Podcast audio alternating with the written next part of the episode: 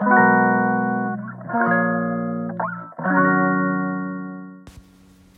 い皆さんこんにちは。本日で55回目の放送となります。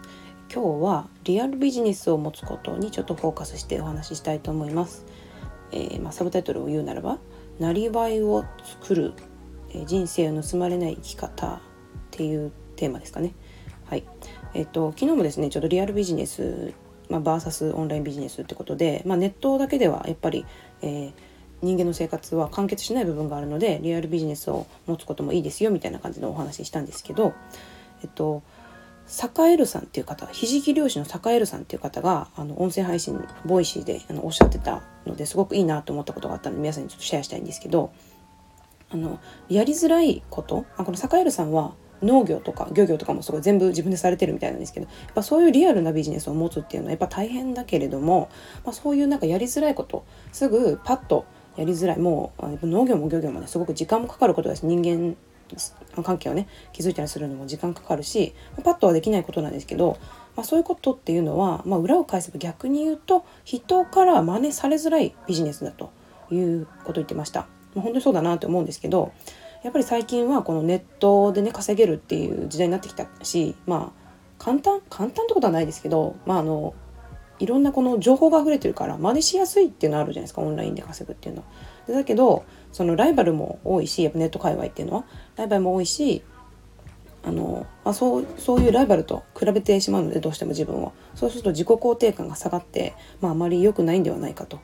いうことを言ってました。であの私も昨日言ったみたいにあのやっぱりリアルビジネスを持つのは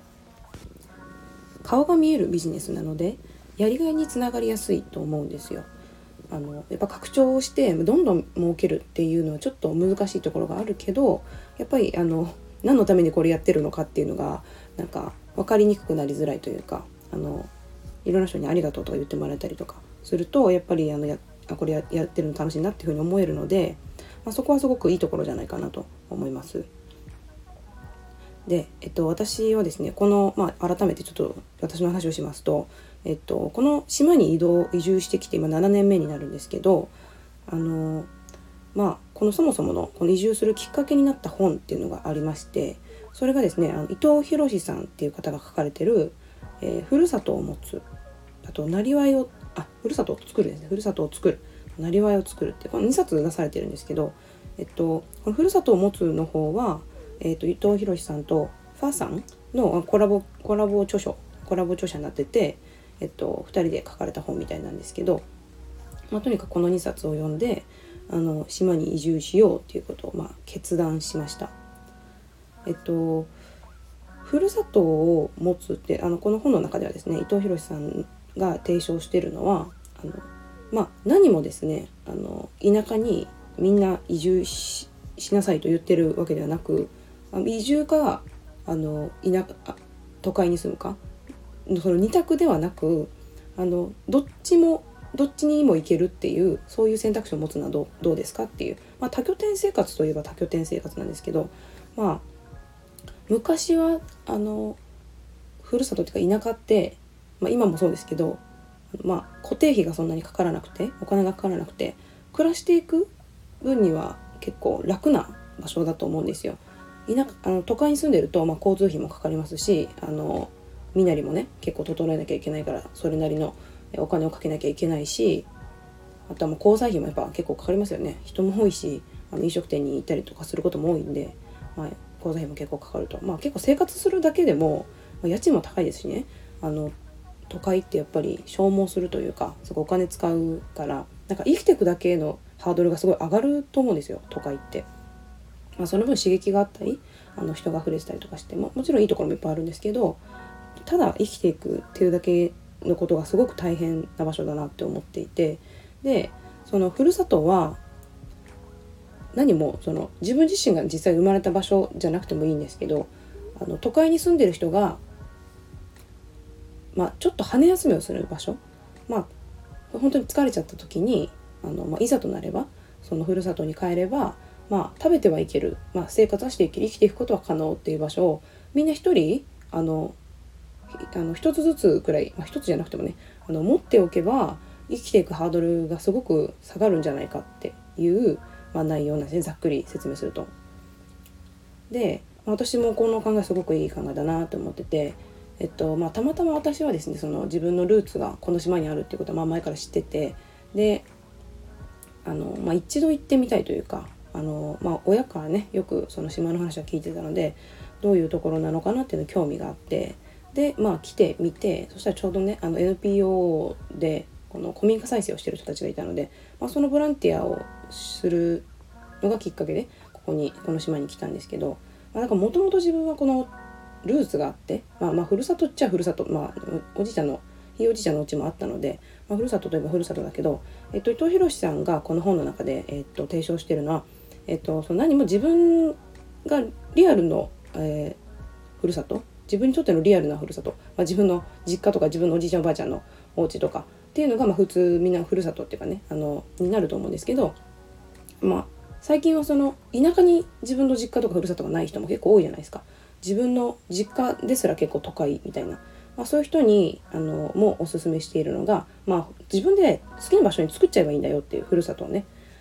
あの、まあ、気に入った、まあ、いなちょっとちょっとした田舎みたいなのを見つけてあの、まあ、住みやすいところね見つけて、まあ、そこで自分のあのふるさととして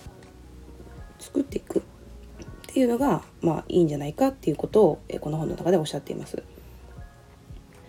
でそのふるさとをあの持つのと同時にですねあの、まあ、これは別の本の「あのなりわいを作る」っていう本になるんですけど、まあ、その、まあ、生きていくのは、まあ、ちょっとハードルが低いあの、まあ、楽に過ごせるっていうかいう場所で是非ともそのなりわい自分をまあ表現できるというかあまあ他人から搾取されない仕事を持ってで、えー、そこであの、まあ、人生を盗まれない生き方をしようっていうことを提唱してます。でまあこの考えにすごい自分は感銘を受けたというかすごいいいなと思ったんですけどやっぱり都会に住んでるとですねあのまあ生きていくハードルも高いしお金いっぱい稼がなきゃいけないしあの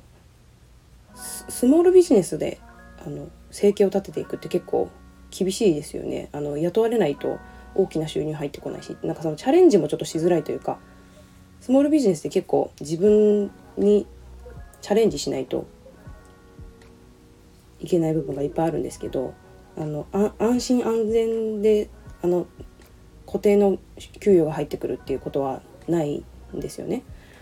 なのでやっぱりどうしてもまあ雇われて、まあ、固定給がもらえる仕事をしがちだと思うんですけどこういう田舎に来ると、まあ、固定給の仕事もあるけれどあの、まあ、ゆとりがあるのであの自分の時間にもゆとりがありますしあの生きていく上でそんなにお金を使わなくて済むのでまあなりわいを作る自分のビジネスをスモールビジネスを持つ、まあ、時間とエネルギーのゆとりができるっていうんですかね。っていうこともあってやっぱりこのちょっと行きやすい場所あのすごい競争の多い大都会とかいうよりは、まあ、田舎とかでやった方がまあやりやすいのかなっていうのはあります。で私も実際住んでみてあの、まあ、田舎は生きていくハードルがすごく低いですしまあ言うたらねそんな仕事してない人も結構いっぱいいるんですよね。まあ、だから逆にここに住んでみたことであのもし何かあればねここに戻ってこればいいやみたいなそういうセーフティーネットができたっていうのはすごく自分を生きやすくしてくれたと思います。まあ、今後自分がずっとここに住み続けるかどうかっていうのは、まあ、まだ決めてないしわからないですけどあの家も持ったしまあ、人間関係もね構築してあの、まあ、自分のふるさととしてここをなんか立てることができたので、まあ、もし自分がどこかに行ったとしても、まあ、ここには定期的に戻ってきたいと思いますし、まあ、なんかチャレンジあのどっか外に出て行ってね都会でチャレンジするってなっても、まあ、失敗したらそこに帰ればいいやっていう気持ちがあるのでなんか楽ですよねあの崖っぷちに立ってるよりは。